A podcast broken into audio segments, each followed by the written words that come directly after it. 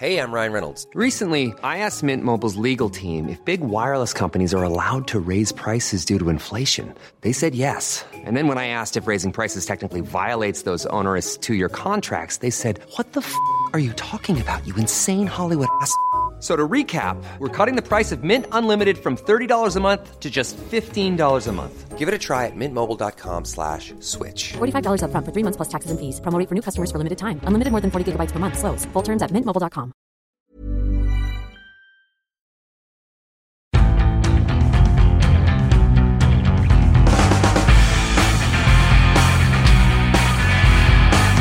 Hello, hello, and welcome. Or should I say welcome back to the Indie Football Podcast. It is another weekend. Well, it's not even, it's the international break now, so technically we're in for two weeks of misery, but we did have a weekend of joy to precede that, and with me to discuss such a weekend of joy, uh, two gentlemen that spent their Sunday afternoon in West London at Fulham Arsenal. Jack Pitt-Brooke to my left. Hi Ed, how are you? And, uh, I'm fine, thank you. Thank you for asking. And to my right, a debutant on the podcast, Tom Kershaw. How are you, sir? Oh, good. Good to be here. Well, well, um... do you want to discuss Fulham Arsenal first, because you were both there, or do you want to go for the big one of the weekend, Liverpool Manchester City? Let's ease ourselves in with Fulham Arsenal. Okay, well, allow us to ease ourselves in with Arsenal's fairly thorough dismantling of Slavisa Jokanović's Fulham. Um, I think I saw a lot of Arsenal fans yesterday asking, um, are we actually good? Um, so I'll, I'll start with that, I think, Jake. Are Arsenal actually good? They're getting there. Uh, they're not there yet. I didn't think they were very good in the first half. Um, I thought they looked tired, which is understandable given that they got back from Karabag at five o'clock in the morning on Friday, and they were playing a very similar team to the team that played that day. Uh, I thought that they didn't really create much. They were hassled off the ball quite well by Fulham in that first half. And actually Fulham had three or four good chances in the first half before Andre Schürrle's goal just before the break. So I wasn't that, like, going into half-time, I thought Fulham were going to have the better of the second half because, you know, they had the crowd up after their equaliser and everything. Then, of course, Arsenal took the game away from them in the second half, initially with the quality of Lacazette's goal and the Ramsey goal, and then they were helped out by the fact that Fulham completely collapsed in the second half. And I think, I think we should get into that later because that, I think, will be a worrying theme for the rest of their season. Um But no, I thought uh, while Arsenal did play better in the second half, I don't think they are. I mean, that they are not there yet. Tom, uh, I think you could look back on this moment as like the changeover from the Wenger team. In the first in the first half, we saw the Wenger team of old, where they were leaky at the back. They were sort of unclinical in the final third, and you thought, well, yeah, as you said, you know, Fulham had three chances, mostly gifted to them, where they could have really taken the game away, and perhaps a better side would have done. But then in the second half, they came out, I mean, probably with a rollicking at half-time. But they came out and they looked like a transformed team in the new formation. And, you know, even with Lacazette and Aubameyang interchanging, you know, e- either way, they were by far the dominant side. And the, the, there was a ruthlessness about in possession, and especially in the pressing game, which was sort of, they attempted to do in the first half, but they weren't really executing well. Whereas we saw, you know, even with someone like Xhaka, who can sometimes be guilty of being lazy, was charging around. Iwobi had probably the best game of his Arsenal career. Uh, and Lacazette seems to be firing in a way that he never was under Wenger. But should we be getting carried away? Fulham have got the worst defence in the league, I believe. They conceded twenty-one goals so far this season, um, which is, is is way too many. You know, they've always been a, a great footballing team, uh, and, and yeah, I, I kind of felt that they were the perfect matchup for the traditional Arsenal in, in that if you tried to play Arsenal at their own game traditionally under Wenger, then Arsenal would beat you. You know, is if you tried to rough them up and stuff. You know, I kind of.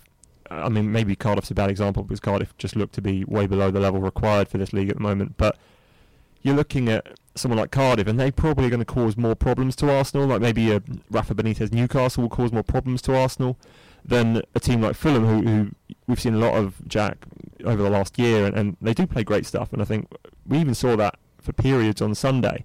It's just that they perhaps, you know, are too easily sliced. Yeah, I think I'm kind of worried about Fulham. I think that they... I don't think they care enough about being hard to beat. I think they think... I think they're trying to run before they can walk. They've bought all these good play, good attacking players, and clearly they want to play good attacking football. and they don't just want to be about staying up. They want to really push up into the, you know, into into the middle of the table and beyond. But you have to be hard to beat before you can do anything else. And they're not. They're incredibly easy to beat and to play against. And the fact that after, certainly after the sec- after the third goal that Arsenal scored yesterday, Fulham completely gave up. Like, Jukanovic used the word surrendered in his post-match press conference, and there was no resistance at all for the fourth and fifth goals. Like, if the game had gone on a, another ten minutes, Arsenal could have scored another three or four. Well, and that, you you do, you do you do not want to see that in a team which is going to be fighting to stay up. Like, you have to be you have to be difficult to beat before you can do anything else. They did invest in their defence, um, kind of over the summer. They signed Maxime Le Marchand from from Nice. Yep. Um, they also signed Alfie Mawson, who was on the bench. Uh, they, am I imagining they brought in Callum Chambers as well? Yeah, on loan. They brought in Callum Chambers yeah. on loan. Um, Tim Ream's still there. Yeah, I kind of thought that they would be all right, actually, in terms of, you know, they, they spent a decent amount of money on defenders. It's just that, I guess, they're not getting protection from the guys in front who are all a bit more attacking-minded. Yeah, they had Anguissa and Seri in. Well, they played they played a three four three with Anguissa and Seri in midfield in front of the back three, and they were too easy to to get through. I didn't think the back three were very good. Ream was turned easily for Lacazette's first goal. Uh, Le Marchand was turned easily for Aubameyang's first goal. Um, and I just don't think Jukanovic is a very defensive-minded coach. Like, that was evident in his time at Watford. Yeah, I just, I just think he's not who he is. Yeah, right, exactly. And that, and he kind of, in a sense, he fits into the, the kind of Fulham brand of, like, attacking, exciting football. But I just think that it's he. That's going to come back to bite them, because you have to you have to be able to keep clean sheets. He's a bit of an ideologue. Um, they did give up chances last year, Fulham, and basically, in the Championship, you get away with that a lot more. You know, that's it's a bit of a cliche, but it is true that kind of the the sort of chances that you get away with in the Championship, you don't get away with in the Premier League when you're up against strikers like Aubameyang and Lacazette, who, who both cost what north of fifty million pounds. Um, any other thoughts on on Unai Emery's kind of uh, developing Arsenal side, Tom? Uh, well, I think that now there's a lot more. The most notable thing is the cohesion between the players. There's much more of a team spirit. I mean, I remember the story towards the end of last season was Aubameyang and Lacazette competing, both sort of trying to work their way into that sole position. I mean, now you've got Aubameyang on the bench, and, you know, Lacazette went to celebrate the goal with him. They seem to have a very sort of they seem to have a blossoming friendship that would be uncommon for two people sort of, you know, going at it for r- what really should be only one role, since they're quite. Aubameyang doesn't really offer the defensive style that Emery wants. So in the way that Oz, he's managed to get Ozil out the team, which in this new formation is essential for him.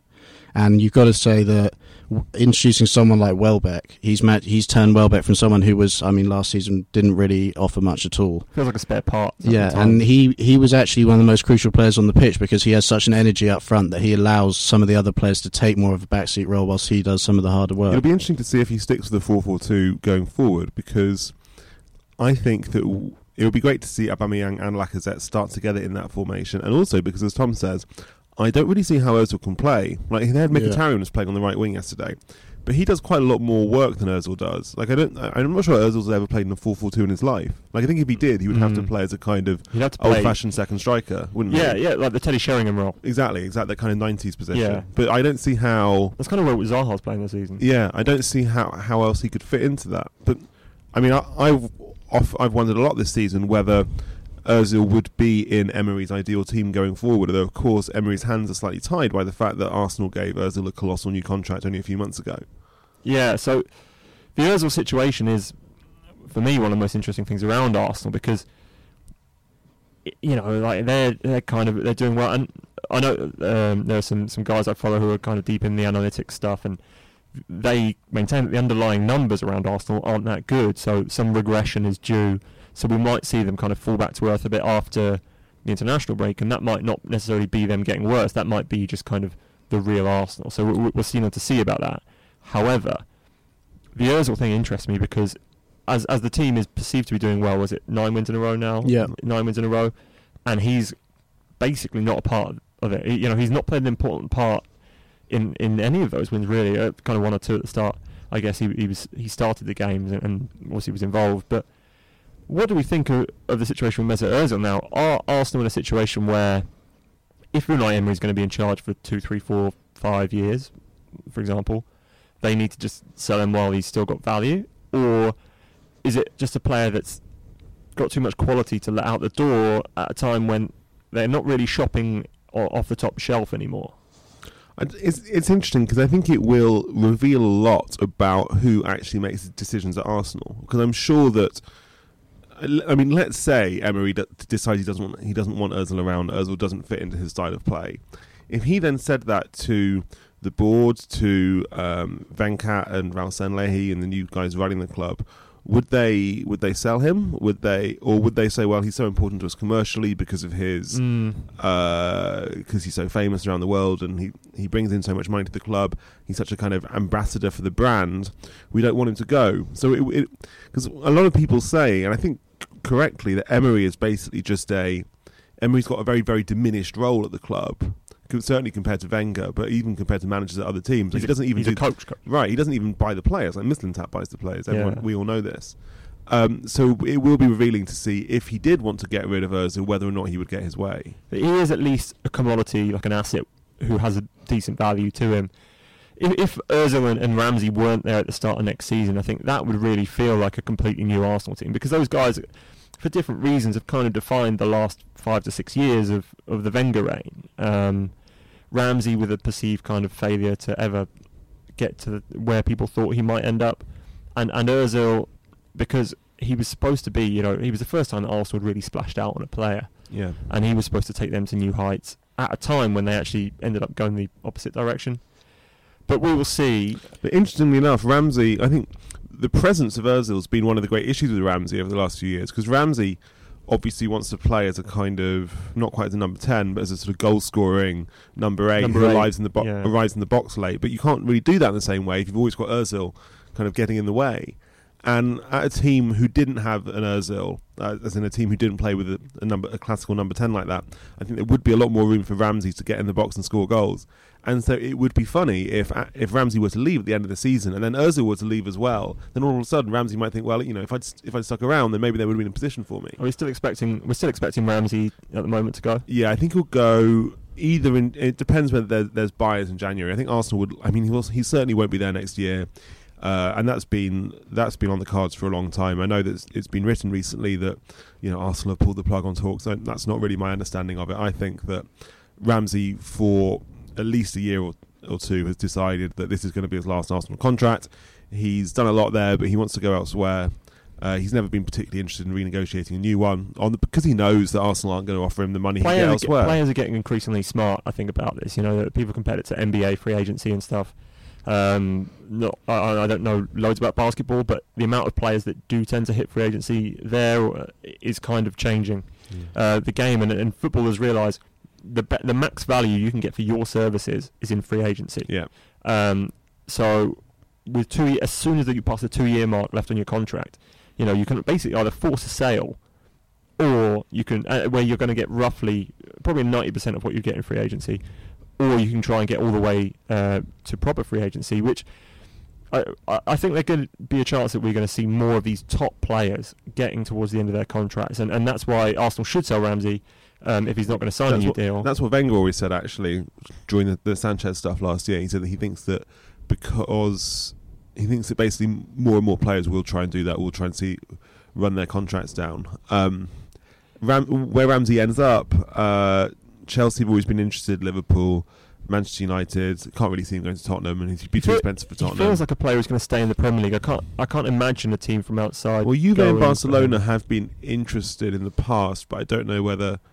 whether they would be again this time. And there was rumours of Gazidis wanting to take him to Milan. Yeah, I just... Uh, the thing uh, that... Uh, he just seems like such a, an obvious Premier League player. To me, I It'd can't f- see him fitting into fun. Italian football. I think he's a bit too... I don't know, he's a bit... He's, I kind of see him as more of a dynamic player. Mm. I also think from an Arsenal perspective, now that they've got Torreira, who's sort of everything that... Yeah. You know, he's so vital in the anchor of midfield that he can allow them the luxury of only having two players playing the midfield, whereas before they needed to have a Ramsey and an Ozil to exactly, reinforce yeah. that three, whereas now you sort of saw that Emery feels confident enough if they had to one, only have two sort of more box-to-box players in midfield, and Torreira like, is so influential. Yeah, it'd be good to see maybe if they do, do stick with the four four two, like Torreira and a more box-to-box player in there long term, and then it, uh, Mkhitaryan and Iwobi, I don't know, some other combination of players which will allow them to play the, the two up front. And Guendouzi's really blossoming. I think we saw that when he came on, how he had the confidence. I mean, he's played more games at Arsenal than he had in his whole sort of senior career, and he's just he's come into the team so quickly. He almost, his balls sort of reminded you of an Alex Song, the way that he was picking balls over the top, which, although he'll hope to be much more than that, was probably the best part of his play, and he had that amazing connection with Van Persie, which could be very prosperous. Well, that's what I thought when I saw Guendouzi's balls. Um, I, I, I also kind of think that this January might be quite a big transfer window across the Premier League and stuff, from what I'm hearing, because I think a lot of teams were unsatisfied with their own summer business, yeah. and for every indication I've had from talking to people around that sort of stuff suggests that this January there are going to be teams making big signings, which kind of last year and the year before it kind of disappeared a little bit, didn't it? The January stuff, it's like teams had planned for, this is who we buy in the se- in the season, and then like if we make a deal in January, it's because we've had a major injury or something. This year, I think teams are planning for big January impact signings. Yeah, I completely agree, and I think you're right that lots of teams kind of got caught by the wayside by how short the August window was, which is ridiculous. And there's lots of deals which you'd think, well, for example, like Chelsea and a striker. Everybody knows that Chelsea need a good striker, and it, th- that was obvious from the first game. And like under the good, in the good old days, Chelsea would have had the first games and thought, oh, Christ, we need a striker. These guys are rubbish, and they would have got one on deadline yeah. day. Yeah. But they obviously weren't able to do that, so I'm sure they will go back in January on that basis. United look short in lots of positions. Tottenham obviously need players. Arsenal probably need players. The centre back especially. Yeah, only Liverpool and City you'd see, you'd say of the of the good teams don't really need need extra additions. Yeah, so I, I do think that's going to make it far more interesting in January than we've had in many a year, which is, you know, frankly, good news for everyone, because it's always interesting when to see who's who's rolling the dice on, on survival or top four or the title. And you know, if Liverpool or City went out and made the big signing in January, it's kind of saying like, we're here to win this stuff. Um, and we should talk about Liverpool and City, I guess. Um... Hiring for your small business? If you're not looking for professionals on LinkedIn, you're looking in the wrong place. That's like looking for your car keys in a fish tank. LinkedIn helps you hire professionals you can't find anywhere else, even those who aren't actively searching for a new job but might be open to the perfect role. In a given month, over seventy percent of LinkedIn users don't even visit other leading job sites. So start looking in the right place. With LinkedIn, you can hire professionals like a professional. Post your free job on linkedin.com slash people today. There's never been a faster or easier way to start your weight loss journey than with PlushCare. PlushCare accepts most insurance plans and gives you online access to board-certified physicians who can prescribe F D A-approved weight loss medications like Wegovy and Zepbound for those who qualify. Take charge of your health and speak with a board-certified physician about a weight loss plan that's right for you. Get started today at plushcare.com slash weight loss. That's plushcare.com slash weight loss. plushcare.com slash weight loss. It was, a, uh, I guess, one of those games that we have to refer to as tactically intriguing when it's nil-nil. Um, the game was played, it started off certainly at a tremendous speed, and I really thought this could be It could be great, you know, we could have like four three or something like that here. But it it never really got going. I think I was actually quite impressed. I think Pep Guardiola gets a lot of uh, credit for his attacking work, but I think that the way he set City out defensively, the way that they occupied Liverpool's favoured passing channels to stop them. You know, Liverpool do, when you watch Liverpool play at, at their best, you re- it's recognisably Liverpool because of the way they play, because a lot of it's quite similar pattern play to what you're used to seeing with them. And I think City put their players in positions where they could stop those same old passes going through, and it really caused a lot of problems for Klopp. And then we've kind of all the, the preamble is always, oh, Klopp's inside uh, Guardiola's head. I think that was the headline of your piece, Jack. But actually, I thought Guardiola kind of struck back in an impressive way. And when Aguero went off, uh, when was that, sixty, seventy minutes, and he kind of trudged off slowly, I thought, okay, so that assumes that City are happy with a point at Anfield and probably f- fancy themselves to beat Liverpool at the Etihad. Um, so what did you think of that from a, from a Manchester City perspective, Jack? Yeah, I I think that um, Pep proved me wrong. Um, obviously, I... You doubted Pep? Yeah, well, obviously, so I wrote a piece which went online on Friday morning saying that Guardiola got it wrong at Anfield in April by going too defensive, basically, and... Uh, like compromising his normal message, and in doing so confusing the players, and that's why they were bat- they got battered and, and lost three nil, whereas like the implication of which is that he should Pep should go on the attack all the time uh, because it's being true to himself. Whereas in reality, I think he actually found the balance exactly right yesterday in the way that City did have to do a lot of defending the first twenty minutes. I can't remember ever seeing City that deep for that long. They could, could barely get out. They could they couldn't even get a foot on the ball. And that's very uncommon. Do you think they wanted to be deep though? I think they were. Ha- I think they were relaxed about getting pushed deep. They like sucking if, teams in. Yeah, I think they were. Like, it's not what they would choose, but knowing how Liverpool play, they would rather go deep and defend that way than go too high up the pitch and allow Liverpool to get in. Um, so I thought they did that. In, they handled that much better than they have done in the past. And then, you know, as the spaces emerged, they started to attack. I didn't. I didn't think it was City at their best, but then it hasn't been City at their best this season. They didn't have De Bruyne, obviously. Um, and, you know, if Mahrez had scored that penalty at the end, then everybody would have said it was a tactical masterclass from, from Guardiola, the way that he took the sting out of the game and then nicked one on the break at the end. Mourinho-esque. Right, yeah. So people would have been incredibly positive. And while I don't think... Why was Mahrez taking the penalty? Well, the thing is, it's very easy to be critical of Mahrez, not least because of those pictures of he him... Did, he took him at Leicester, I guess. Like, taking it off... Uh, oh, did Vardy take them? I think Vardy took them at Leicester because of the way he took it off Jesus. But the fact is, City didn't have a recognised penalty take on the pitch because they didn't have Aguero or De Bruyne, um, and you know it's, someone's got to take it. And yeah. fair, it was Guardiola. Guardiola confirmed after the game that he chose for Mahrez to take okay, it. Fair enough. Um, he apologised to Jesus, didn't he? Yeah. And it's not like we Jesus. Apologised to Jesus. And it's not like Jesus' record is immaculate either on pens. So. I yeah, I mean, I think it, it's one of those things where if you're if you're really angry with Mahrez missing the pen, then you're a dick. Like it happens, yeah. People miss pens.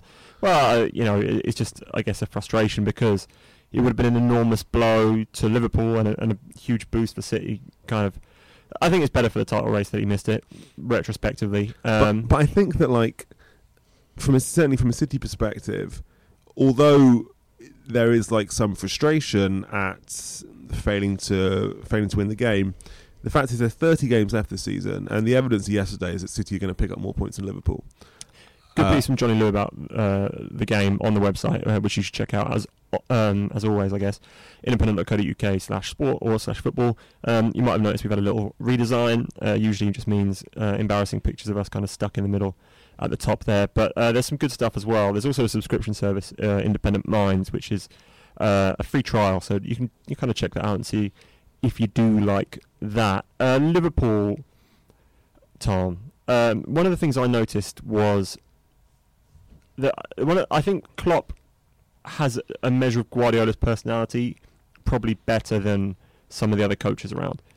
And when Liverpool were pressing high, as we mentioned with, with Jack, kind of where you got the front three kind of pushing the back, and it's the goalkeeper passing it to a couple of defenders who are almost in his own box. Yeah, and, and you see that Klopp knows essentially that Guardiola, like if they do the high press, there are two ways to break it. You can either break it with a long, direct pass, yeah, which Guardiola is rarely going to do, mm-hmm.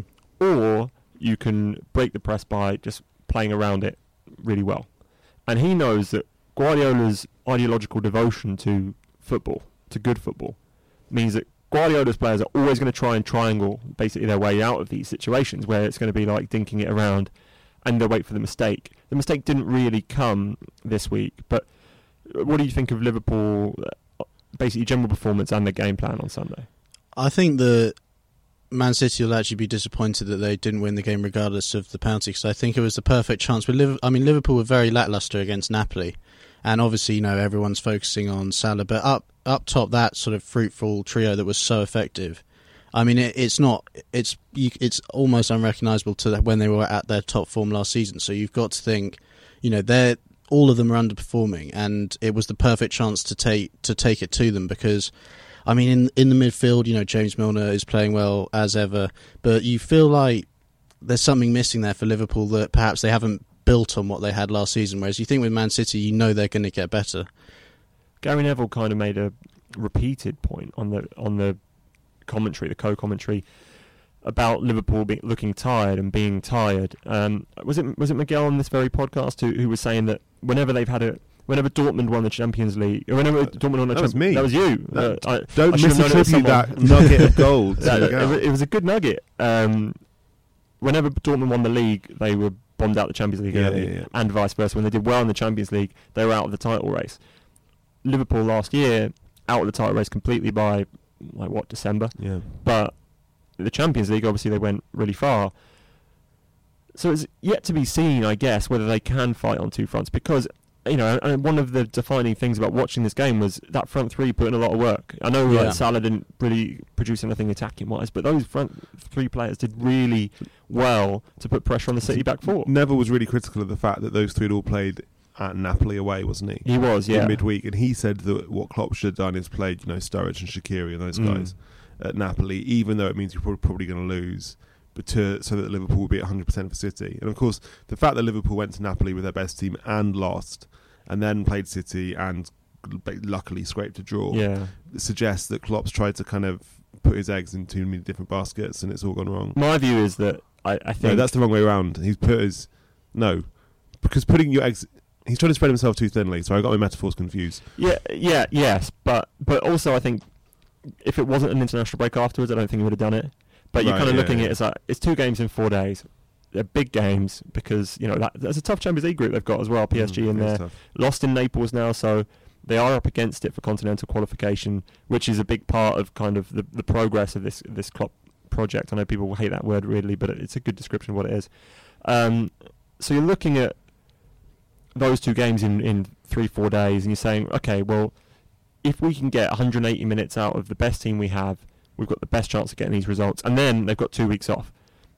From from Klopp's point of view, obviously they actually have international football to play, but from Klopp's point of view, not my problem sort of thing.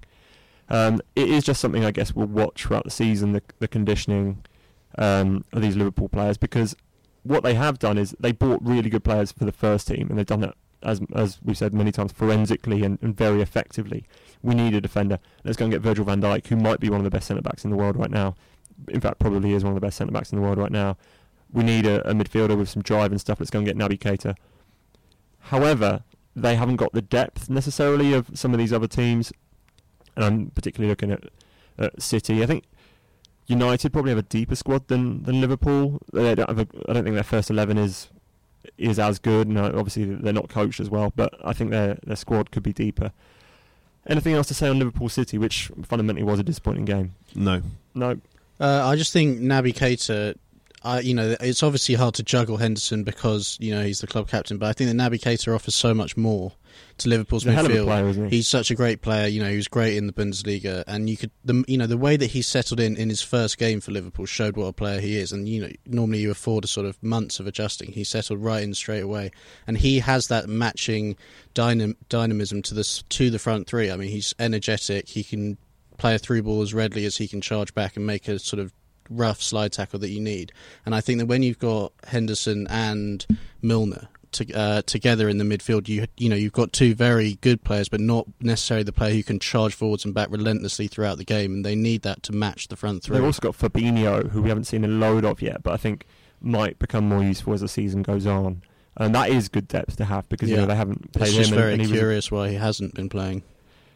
I think I think Klopp's struggling to just get them in for game time, you know. Uh, He could he could probably have wedged him in on, on the right or, or at right back where he's also played in the past, but I get the impression that they know it's a long season and, and maybe he's going to just come into his own a bit more as injuries occur and, and as they do have to rotate.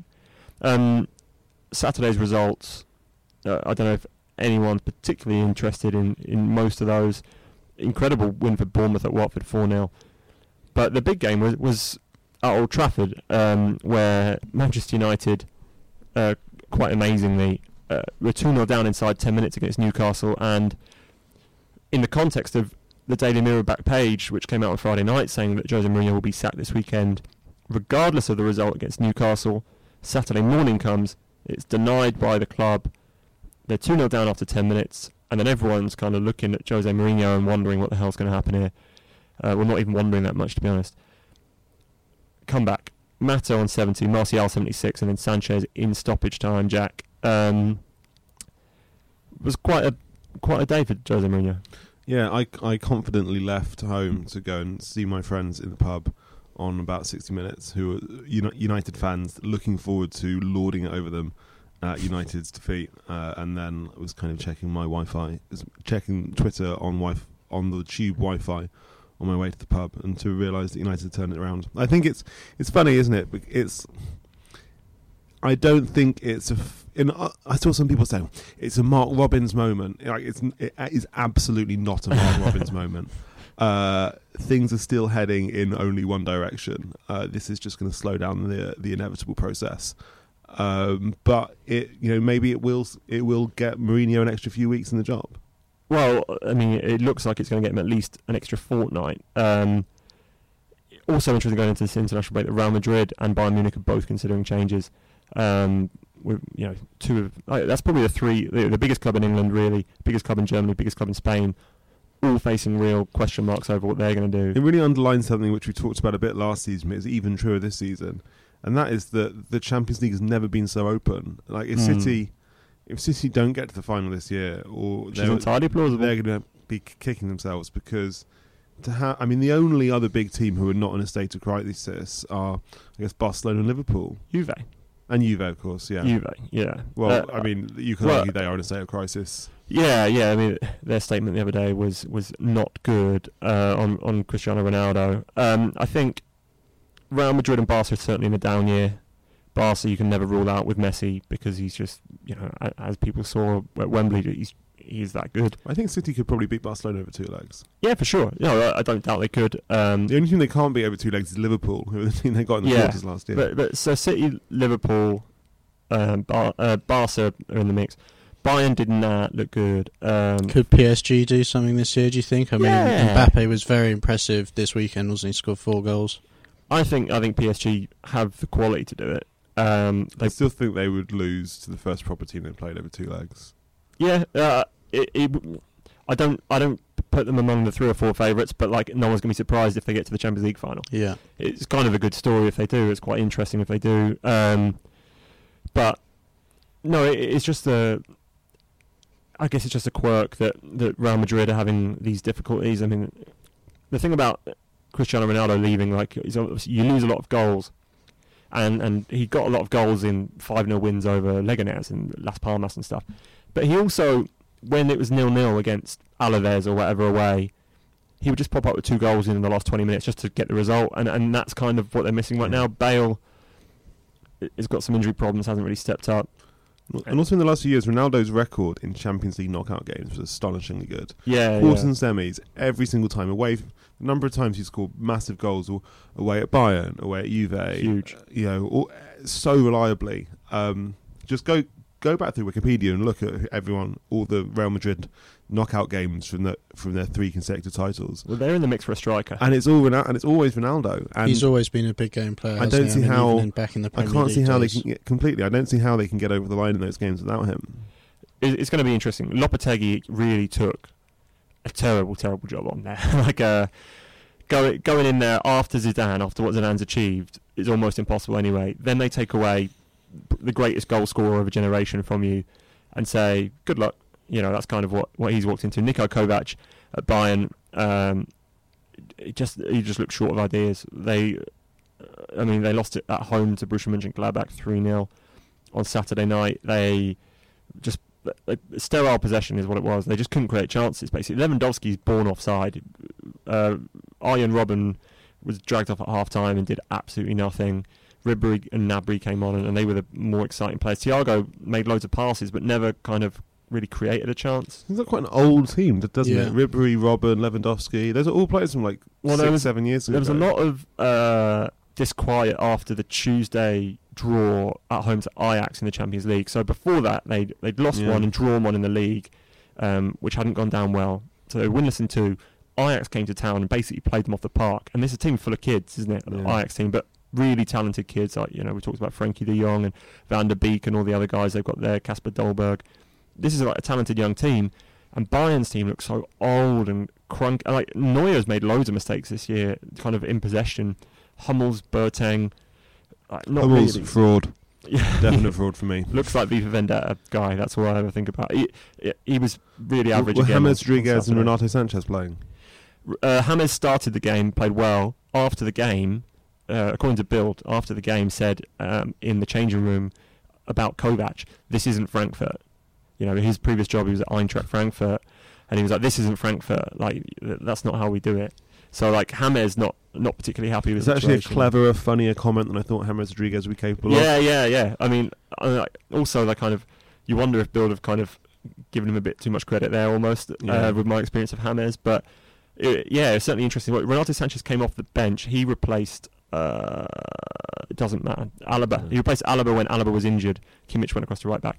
Um, Goretzka went to right back, Kimmich left back, and then um, Renato Sanchez, a lot more energy. He he had one run where he kind of beat three or four players, and then his just last touch is just too heavy. He's raw still. The young guys who who certainly made them look better, Gnabry, Renato Sanchez, are good, but they are still raw. They still don't quite have the end product that you'd want. Well, it says a lot about that. You know, Gnabry was let go by Arsenal. Wenger could have kept him.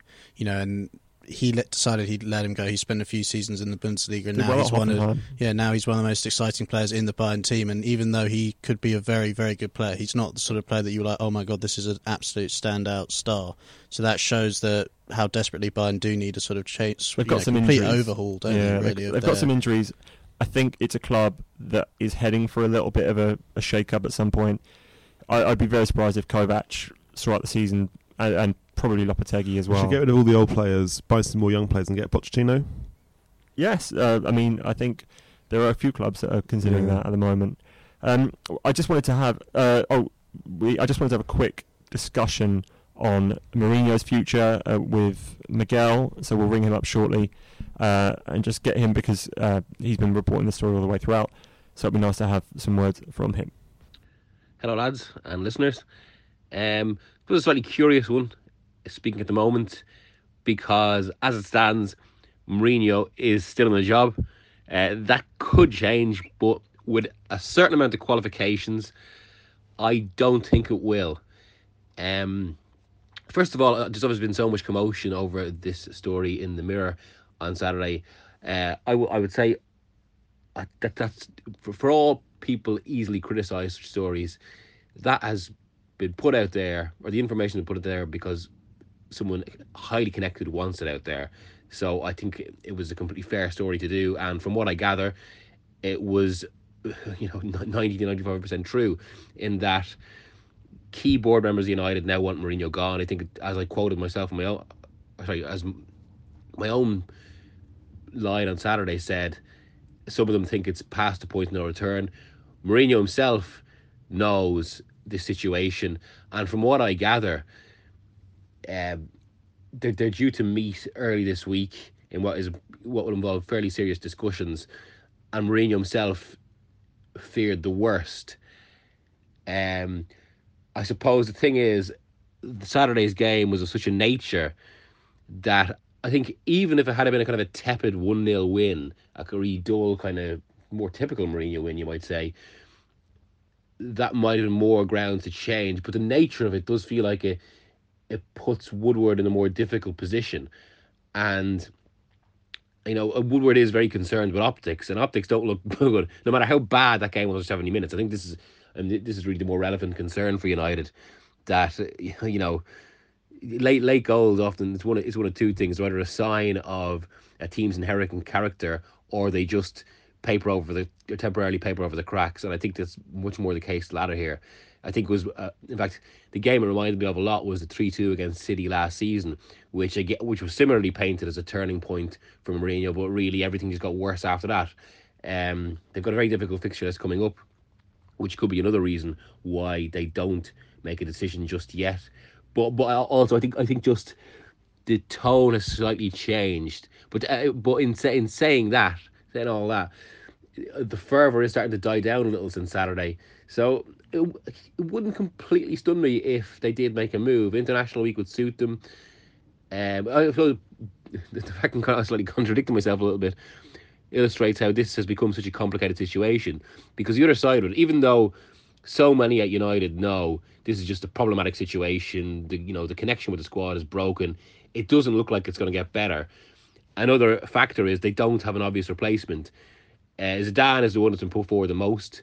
I've heard Zidane would be Woodward's uh, preferred choice. But even that, there are all sorts of doubts. Z- Zidane basically left Real Madrid because he knew they weren't going to replace, they're going to sell Ronaldo, they weren't going to replace him, and the only signings they're going to make were a goalkeeper and Odriozola. Um, so he knew that was a squad in need of renovation. Given that, I'm not sure why he would, you know, potentially negatively affect this status he's built up as a manager for what is a much bigger job at Manchester United. And there's there's also the other issue that Zidane himself, a lot of people who know him aren't really that sure whether he's all that concerned at being a manager, which is why he would only really go into jobs where everything is as he wants it. Now, we're, I'm doing a story today about how he might take the United job if he was given full control of transfers, uh, which I'm not sure is something United would give him. But again, that just points to how, you know, he, he's not he's not necessarily a shoe-in for the job. Uh, but yeah, it's it's a hugely complicated situation. I think Mourinho will just hang on this week. I'd say that fifty-two to forty-eight maybe in favour. Uh, a point is a percentage. Uh, but then you, you can, you've seen the fixtures coming up. I can't see him being there by December maybe. Um, from what I've got, another little de- detail here. I've heard that um, if United were to sack him, Carrick would be the sta- the temporary replacement, and he would be a very, very popular uh, decision among the players.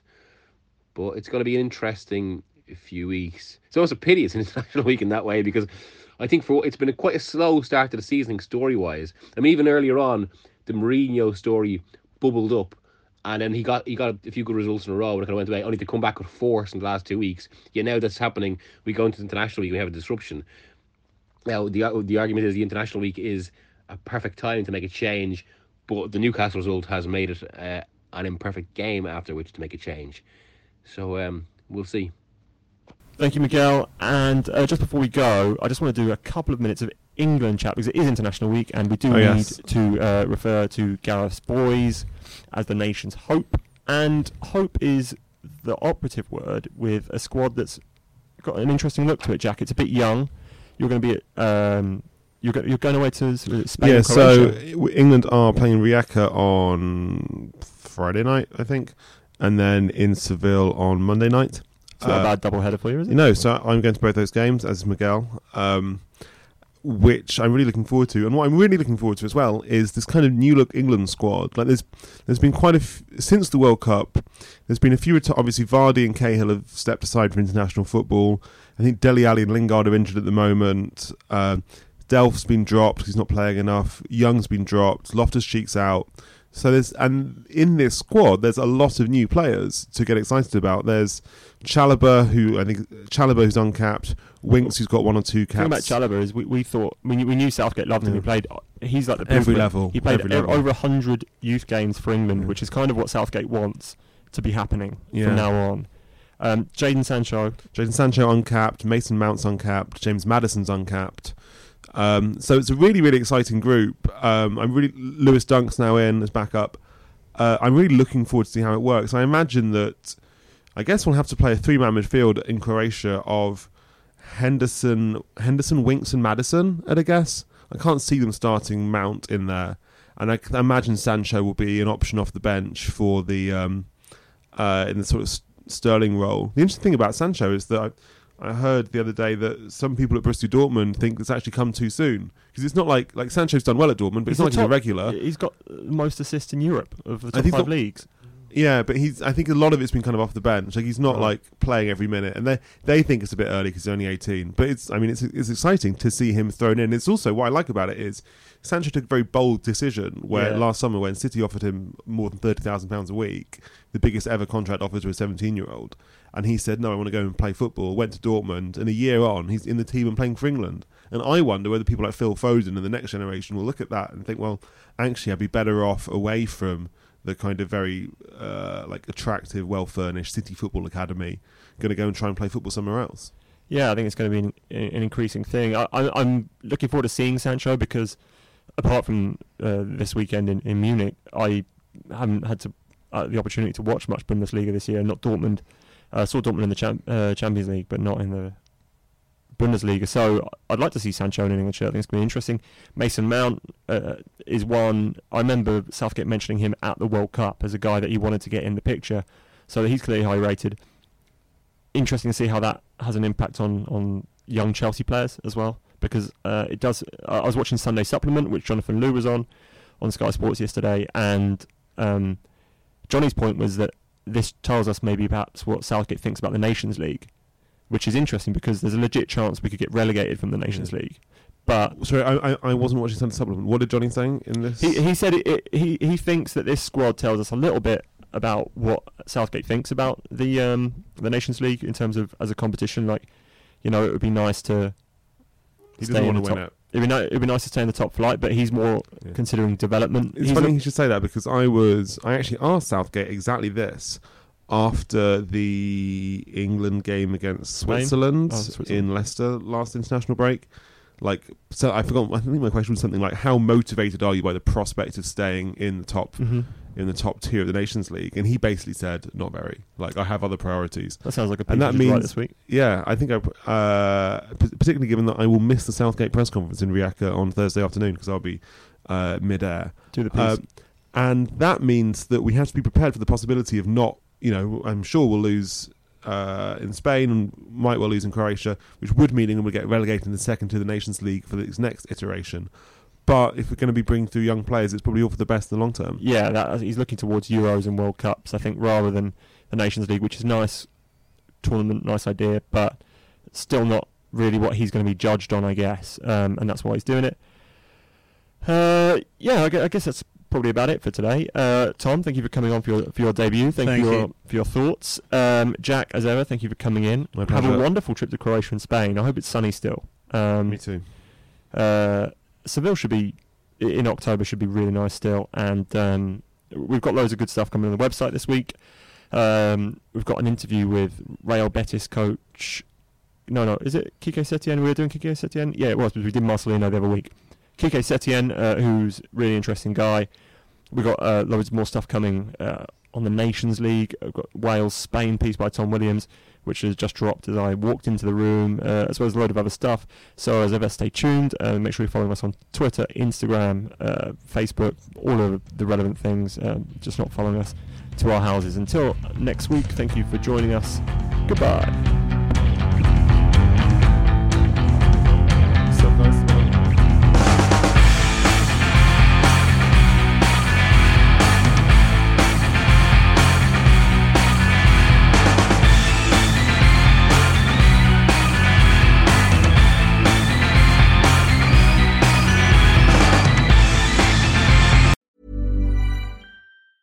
Even when we're on a budget, we still deserve nice things. Quince is a place to scoop up stunning high-end goods for fifty to eighty percent less than similar brands. They have buttery soft cashmere sweaters starting at fifty dollars, luxurious Italian leather bags, and so much more. Plus, Quince only works with factories that use safe, ethical, and responsible manufacturing. Get the high-end goods you'll love without the high price tag with Quince. Go to quince dot com slash style for free shipping and three sixty-five day returns.